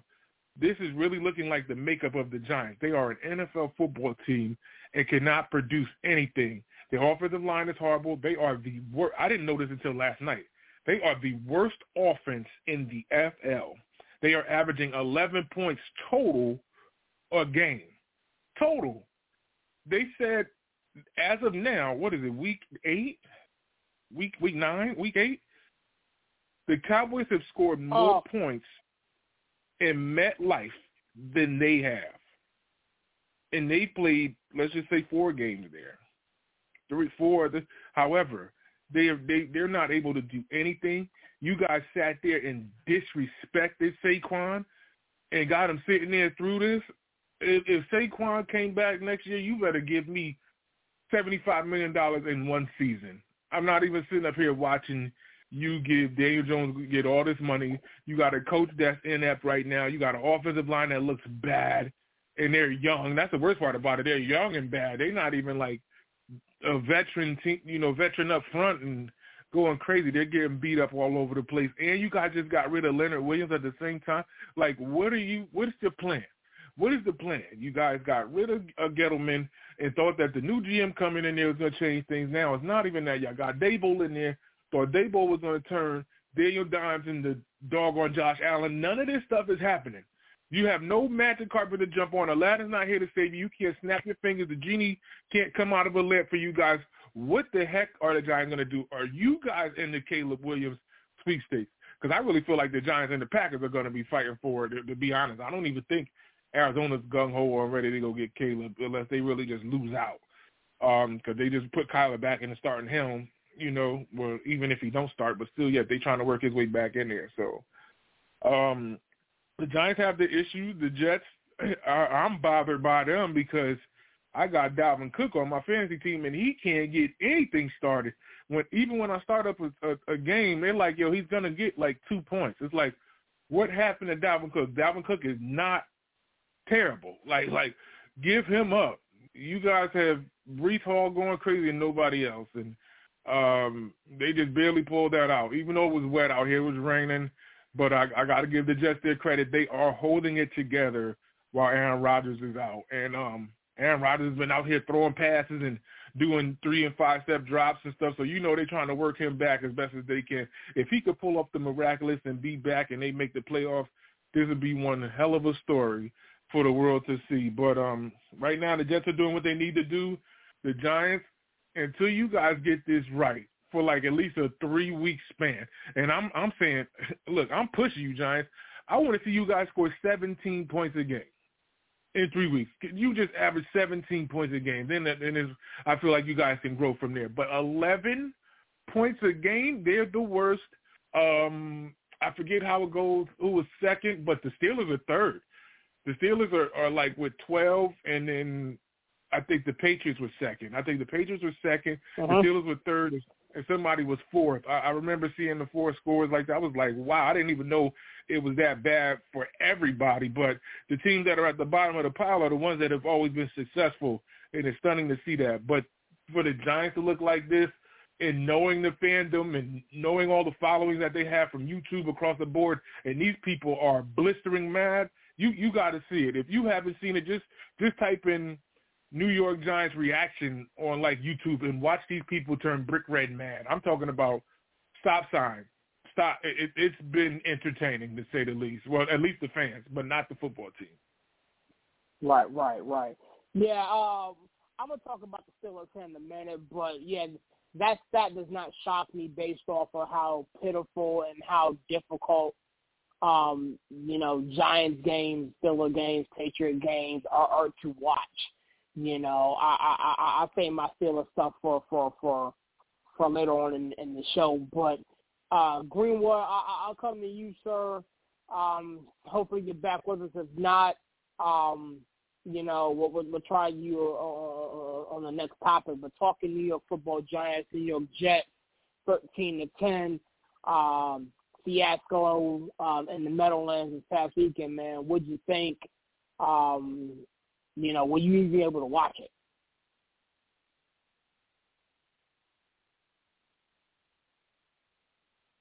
Okay, it does look like we're experiencing some more technical difficulties, Mr. Greenwood. Harvey, talk to me, man. This this New York Football Giants and uh, New York Jets game, you know, has my stomach doing cartwheels, man. Talk to me about it. TP and I talked about this on Sunday, and we said that we expected it to be an ugly, ugly football game with the Jets finding a way to win. I thought we were going to be wrong uh, until they, you know, knocked that field goal in at the end of uh, regulation, and, and lo and behold, right at the very end, Zach Wilson makes a couple plays down the field. Uh, he hits the bomb to Garrett Wilson and makes a couple plays to put them in in position to take care of business and win this game. Uh, but this was a very ugly game. I, you know, I had been impressed with what I've seen from the Giants' defense lately, um, and they they showed up and played some defense, and so did the Jets. But uh, I don't know that this game was as much about the Jets' defense as just the the ineptness and with the with the offense in New York. Once Tyrod Taylor went down, you were in trouble. You had to come up with uh you know, Sister Mary's baby cousin's brother or something to come play quarterback for you. Uh, you know, to somehow, you know, just take some snaps and get you out of there. This is a bad look uh, for New York and the world's biggest media market. One of the uh, maybe maybe the ugliest football game played all year because of both sides just playing so poorly in a lot of ways. I think uh, we've seen a couple games where one team's played really bad. You know, look at the Patriots had a couple, you know, laid a couple eggs this season, and there's a few teams that have. Uh, you know, look at uh, uh, Brad, the Broncos got beat, you know, I mean, like uh, against the Dolphins earlier in the season. We've seen some ugly performances, but this was just ugly on, on both sides. Like, uh, if you like, uh, you know, defensive football, not much movement. Like, uh, the, this this game could have been played in six feet of snow and probably uh, not been any worse uh, for wear. But uh, the the Jets pulled it out, so that's a pick that me and TP and I guess everybody that picked it got got right this past weekend. Uh, that's about the only thing that I can say about it. I caught it some on Red Zone late because it was close towards the end, but man, what an what an ugly football game. I'm just glad that I didn't pay hard earned money and wasn't one of the thousands of spectators that had to sit there and watch that go on uh, when there was so many other good football games happening on Sunday afternoon. Right, right, right. Yeah, I mean, honestly, I was you know flipping back and forth. You know, um, still the game was going on at once, so I, I had majority of my attention there. But I was definitely uh, with the quad box following it. and I, I, I'm sitting there scratching my head like, what in the world am I watching right now? Like you guys know, I do, you know, I, I do security for for college football, and you know, I, I mean, I, I'm in Maryland all the time, and I, I mean, I've seen college football games like 20 times better than that. You know, I've seen Pop Warner football games, but like this, this is just bad football all the way around. And to, to TP's point, at what at what point do we look at Brian Daboll and say, "Yo, you're the man in charge. What's going on?" Like, I, I, I stood here on this very on this very network and beat the drum that the New York Football Giants were um, not as decent as their record indicated a season ago when they went on this playoff run and, and actually beat the Minnesota Vikings in a playoff game. Um, you know, but ultimately, this is just bad. Like I'm looking at the totals here. Um, you had literally one guy have over three receptions. Everybody else had eight receptions. Darren Waller had one one reception. Matt Breida had one reception. Uh, Darius Slayton had one reception. Saquon Barkley had three receptions for zero yards. Like literally, I I I I, I, don't, I don't think I've ever seen a stat line like this. I mean, even though my Steelers are horrible, I've never seen a stat line like this. So time will tell to see what what happens in the New Football Giants. Man, you guys, um, Giants fans got a tough one uh, coming up th- this week. I believe they got oh they got the Raiders. Still God in heaven. Um, somebody's gonna have to win that ball game and I'm not putting any type of hard on money down on, on watching that. But I'm I'm gonna press on before we run out of time. Uh, the Pittsburgh Steelers uh, lost a, a, very interesting game to the Jacksonville Jaguars. Um, there's something wrong with my team to the point where we don't like showing up for the first 30 minutes of football, and then we like to play this thing called catch up. Um, ironically, at you know Old Heinz Stadium um, and we want to make things look decent at the end. Um, let's make no bones about it. Um, the reason why TP read off that list that you know we, we spoke about earlier is because my offense cannot move the freaking football at all. We had Jaylen Warren had 19 yards. Najee Harris, my starting running back, my first round draft pick running back had 13 yards on run. That's how many yards he ran. Jahmyr Gibbs did that on one carry last night.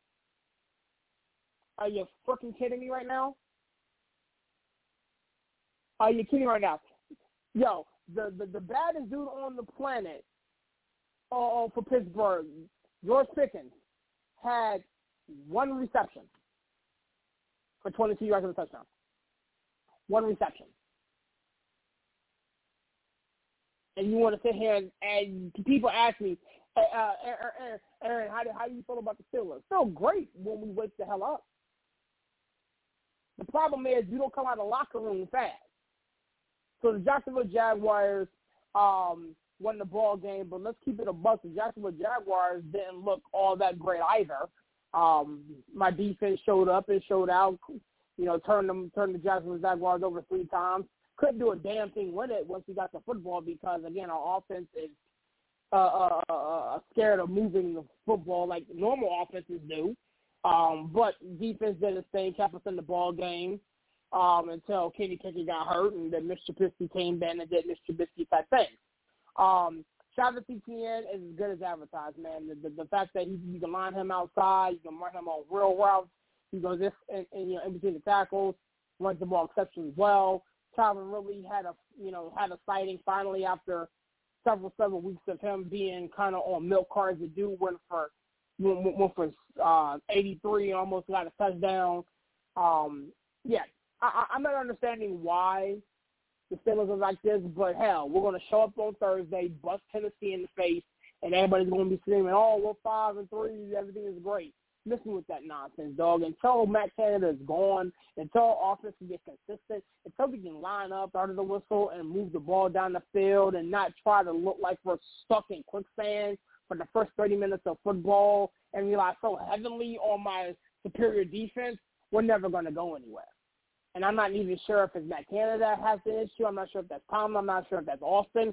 But we got an issue at hand here, and that shit needs to be fixed immediately. Oh, we're not going to go anywhere. Our, our, our, the, the, rest of our schedule kind of lines up for us, but at the end of the day, if we can't move the football, if we're on, on, on you know on this list that TP alluded to, averaging close to 13 points a game, miss me with that nonsense. You got George Pickens, a, a freak of nature. Diontae Johnson just got back. Now again, to to, to Matt Canada's point, the first play of the game, Diontae Johnson dropped. Shocker. You know what I'm saying? Diontae Johnson and the rest of our team can't even stay on their damn feet at Acrisure Stadium. Shocker. You know what I'm saying?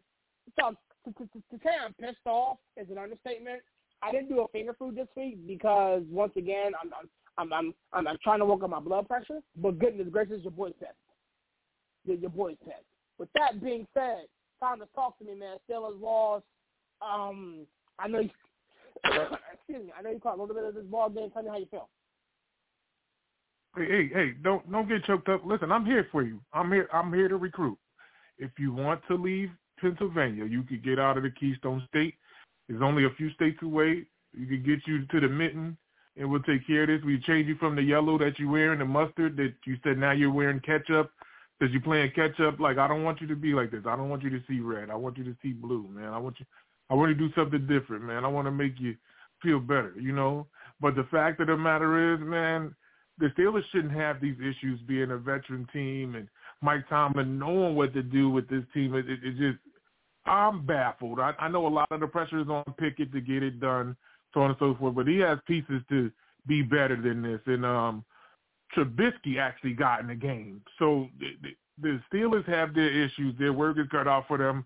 Um, if they don't get it figured out, I wonder how they start breaking this team up because I would love a Najee Harris. Um, and he was already to- uh, part of talks of them trying to trade him if, if potential was there. So um, the Steelers better try to turn this around while they are still in the thick of things. It's not even like it's that bad. The record is okay, but – they're letting go of some games that they need to have, especially a game that could have gave them momentum up against Jacksonville because Jacksonville's a, a premier team in the league at this point in time.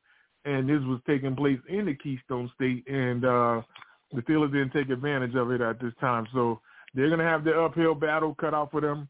But when the season started, everybody sat right here in this front office screaming Pittsburgh this, Pittsburgh that. I stopped all of them and said Baltimore. Don't keep giving Pittsburgh the praise. Baltimore's going to be the cream of the crop. And look at them now. And they're chasing uh, Baltimore at this point in time. And I don't know if they're the changing of the guard is going to happen after this. Even though for some odd reason the Steelers do end up having the Ravens number, like they'll, they'll split or end up sweeping them. But right now, I think that the uh, the Ravens have taken a lot of what's going on personal and sitting on top of that AFC North. The AFC South.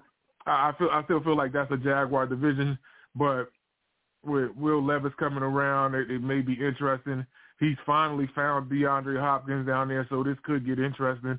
But um, I, I don't I don't know if the Colts are even competitive enough to do anything.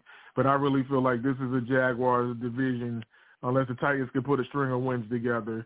And uh, this was a big win for the Jags because uh, the past couple of seasons, they've always made it tough for the Steelers when they've gone head to head. So uh, we'll see which team you know builds from this or falters at the end of the day.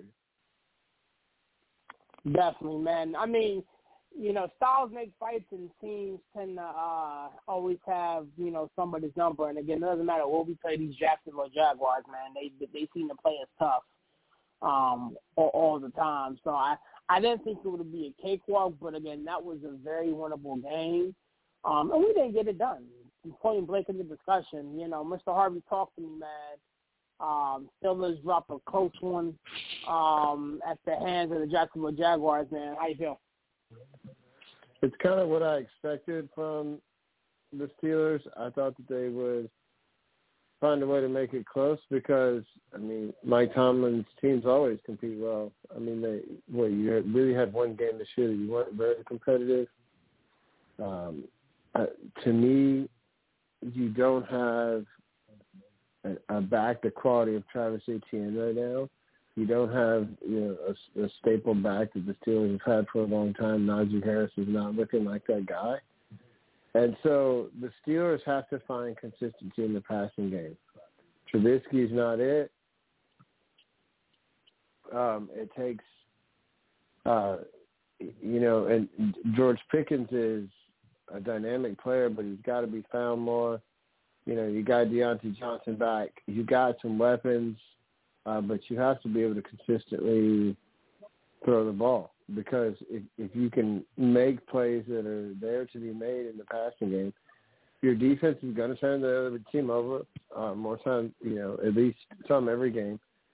And if you can throw the ball, you're going to open things up for your running game and not allow them to to cheat up or stack the box a little bit and force you to beat them with your arm. So uh, this Jacksonville team, uh, and to you guys' point, I think it's clearly the best team in the South. They're a playoff team. They didn't look great, but the Steelers find a way to make a lot of teams not look great. But at the end of the day, you know, sometimes you have to win when you don't have your best fastball, or when you're not, when you when you don't have your best control as a pitcher, and sometimes as a team, same thing. If you don't play your best, uh, that's the difference between, uh, you know, the margin is for error is small in this league. Uh, there's a reason why on any given Sunday anybody can get beat. And so to me, and, and a week ago proved it, right? We had a lot of upsets and missed a lot of games. Uh, so uh, for a team to find a way to win a game when they did not play their best game and they did not look their best, but still find a way to get out of it and win, I think that's a, kudos to Jacksonville. Uh, that's a good step for that team and a, and a game that they didn't necessarily need to have. It wasn't a must-have game, but it's nice to have it. And then for the Steelers, I still think sometimes when you don't play very well, sometimes the best thing to do is to be able to get right back out there and do it again. And so, like you said it, they they got the Titans on Thursday night and this becomes critical for them. I mean, when you look at what Baltimore has been able to do the last few weeks, you look at Cincinnati looking like they're starting to get right, um, and that Cleveland defense is pretty good. Um, you know, they still they got their questions too, but uh, when you look at the other teams in that division, um, and you just came off a loss, this is a this is a game that this Pittsburgh Steelers team really needs to get on Thursday night moving forward. Right, right, right. Before we get out of here, man, I, I, I wanted to talk to you a little bit about those upsets that you mentioned. Um, the San Francisco 49ers dropped one to the Cincinnati Bengals. Uh, was that more uh, Cincinnati getting themselves right or San Francisco just not having their fastball, so to speak? Thomas, talk to me. Repeat the question again, Serious. I missed that. Break it down again. yeah, so I was talking about a couple of these uh, weird games or upset games, if you will. Um, the first one I wanted to talk about was Cincinnati uh, going okay. on the road and, and, and beating San Francisco. Did San Fran lose that, or Cincinnati just go in there and get it done? Cincinnati went in there and got it done, and that's not weird. Um, this is the funny thing about Cincinnati they are fooling people at the beginning of the season. They'll lose those first three, four games, and you think they stink. And here comes Joseph Burrow out of nowhere, and this dude is going crazy. Him and Chase have a connection. Um, and now finally Cincinnati's running game has been consistent. So Mixon added to what Chase and Boyd and, and Higgins and Higgins is back to, this could be a very special run for them to at least keep going neck and neck with the Ravens at the, the top of the AFC North at this point in time. I feel bad that San Francisco lost three in a row because now they went out and got Chase Young. Now this makes them back as one of the more dynamic teams in the league because they look like they like the, the the kryptonite came out as soon as they got Deebo out of the roster. Um, even though I don't want to take too much away from Purdy because people are thinking that Purdy should sit the bench now. I'm like, get out of here! Like this dude has been playing fantastic, and and he gives goes a little spill. Don't forget, this is really like his first calendar rookie season still, even though this is his second season of play. But he hasn't played a full 17 game season yet, so um, he's learning. One thing that does bother me about the Niners is they love to force feed McCaffrey. That's going to be their downfall. The blueprint to beating them is to stop McCaffrey and make Purdy have to work other ways uh, and neutralize Aiyuk, Deebo, and, and Kittle as best as you can. Right now, Deebo's out. If teams could take advantage of beating the Niners now while they're hurt, this could drop them in the power rankings, drop them in, you know, the seeding in the NFC as well. People got to take advantage of them right now. But Cincinnati, I give you my credit right now for the way that you guys have, you know, lost the first couple of games and then just went on this haywire streak of putting wins together right now. And uh, the world was against you, even with Purdy fighting the, the concussion or not, if he was going to play or not. I was weighing in on that. I'm like, if Purdy plays, they should win. If he doesn't, then Cincinnati should win. You guys did it with him out there on the field. And, and Cincinnati, you definitely get your just due right now, especially going across the country and knocking off a powerhouse in the league.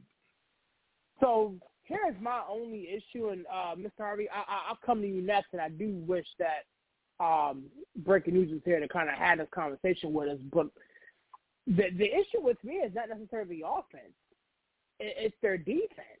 Like over the past three over the past three weeks, they've given up an average of 375 yards of offense. When you look at the San Francisco 49ers defense, uh, they they they don't do that. They they they they, they don't do that at all.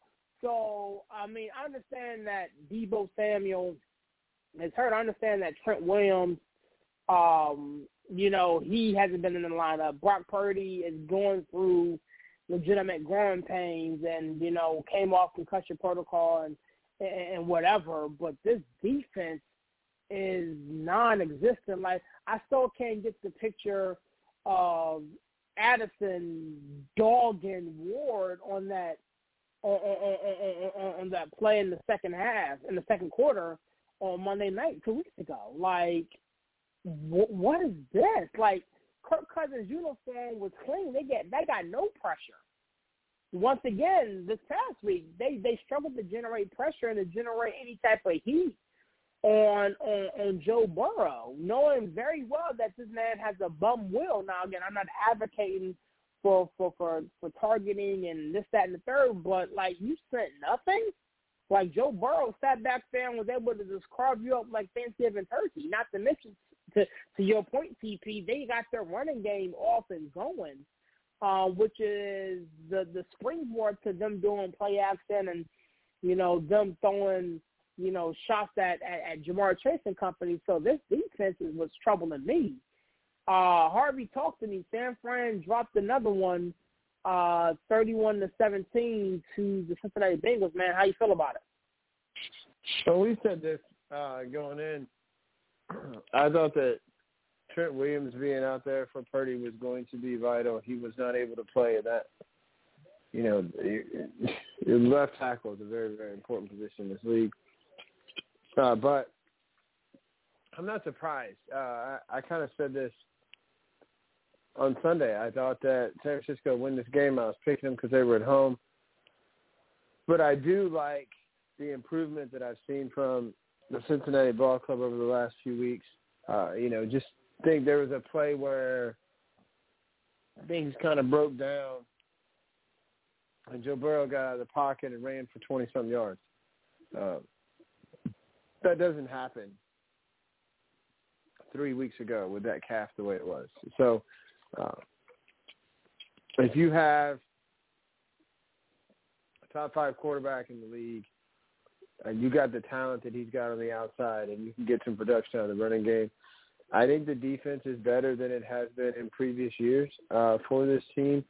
So I'm not shocked that they went in there and won. I, I thought San Francisco could find a way to do enough to win this thing, but uh, I'm not I'm not shocked that it turned out this way. And Cincinnati was also coming off a bye, a little bit more fresh as well. Uh, you know, listen, to me, this was a game. I mean, it doesn't look good for the Niners to drop this one, but uh, this team, I think, is still, even though they're, I guess they're sitting in second place right now. I think this team is still clearly the best team in the West. I think they're probably going to end up winning that division.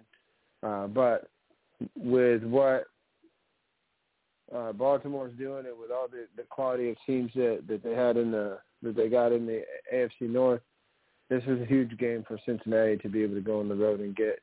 Uh, but I tip my hat to the Bengals and what they were able to do. Uh, I, I do think, uh, to TP's point, uh, this is still really Brock Purdy's rookie year. Now he's getting towards the end of, end of it, but it's still his rookie year. Uh, you know, I, I think he's a smart quarterback. I think he's not afraid to, you know, grip it and rip it, as they say, and you know, throw it down the field. Um, I, I think he'll take some lessons from this game and be better. Uh, you know, I, I there's overreactions talking about benching him and and whatever, but I, I think he'll be fine, and I think this team will be fine and be uh, you know, a team that we're talking about well into January when we're predicting, you know, conference semifinals and maybe even conference championship games in January. Definitely, definitely. Well, gentlemen, we have reached the tail end of the show. I want to thank you guys for coming and rocking with us, man. Next week we'll be back on our normal start of line o'clock Eastern Standard Time. Um, Harvey, man, give us a club plug and a close out and shut it down, my guy.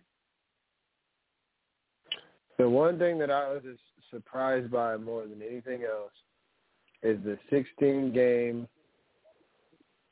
losing streak that the Denver Broncos snapped against the Kansas City Chiefs. I did not see that coming. Uh, did not expect it at all. Uh, that's a big win for Sean Payton and uh, and for the Denver Broncos. Regardless of how the rest of the season comes out, they they at least have their feel good moment this year after some of the beatings that they've taken this season. And it pains me to have to say that, but I just had to point it out. Uh, we got other shows throughout the week, and we have Roundtable Gumbo on Thursday nights. We got the Callers Cookout. Should be back pretty soon. We'll see. Uh, Royce has been with us for fantasy basketball. Uh, Callers Cookout on Sunday mornings, 11 a.m. Eastern with TP Thomas and myself where we recap what's happened in the weekend and set the table for you for Sunday and the week ahead. And uh, uh, the Texas Rangers are taking care of business uh, here in Game Four in the World Series. Man, Shout, check out the website sportscitychefs.com, blogs, articles, all the different things we're putting up. Check out our shows. Uh, if you like it, then click that like and help us out. Subscribe to uh, our podcast. That way you never miss an episode and you'll be notified anytime anything comes out. Uh, and we appreciate everybody who rocks with us and want to continue to grow our numbers, man. So share, like, subscribe, share. And les bons temps roulés. Peace.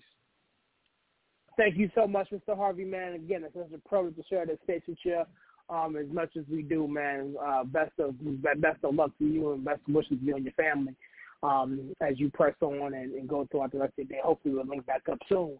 CT, man, you know what to do, man. Give us the plug of the up and shut it down, sir.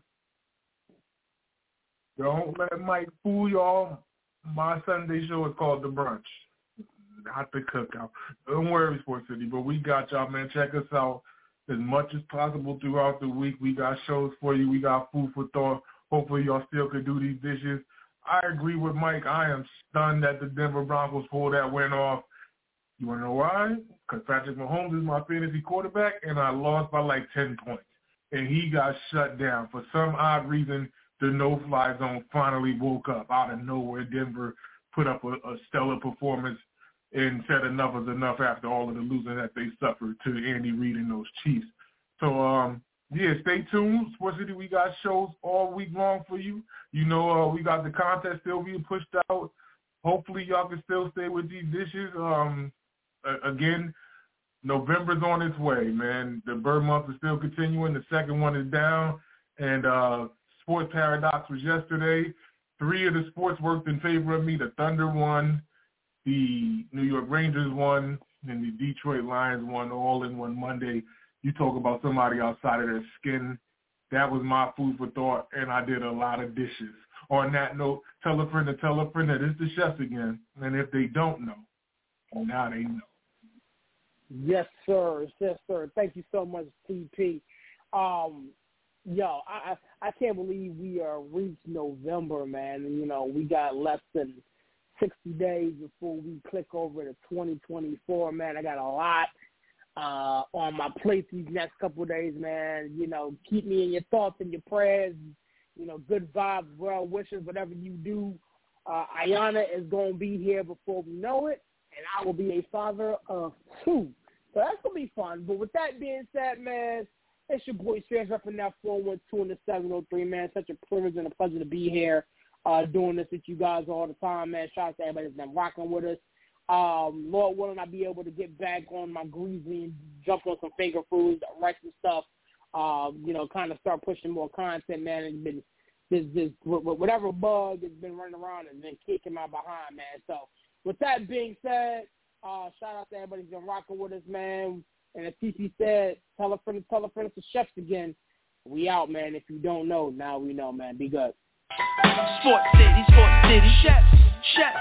Sports City, Sports City, chefs, chefs. Sports City, Sports City, chefs, chefs. Sports City, Sports City, chefs. Kaboom, Sports City chefs is in the room. Cooking up hot topics to put up on your spoon. They well in tune, bloom like a flower in June. Superman verse MF Doom, the clouds loom. So tell a friend it's the Sports City chefs again. Pay attention, tune in, we on the set again. Sports City, chef, chef Sports City, Sports City, chef, chef. Yeah. Cabby, Taj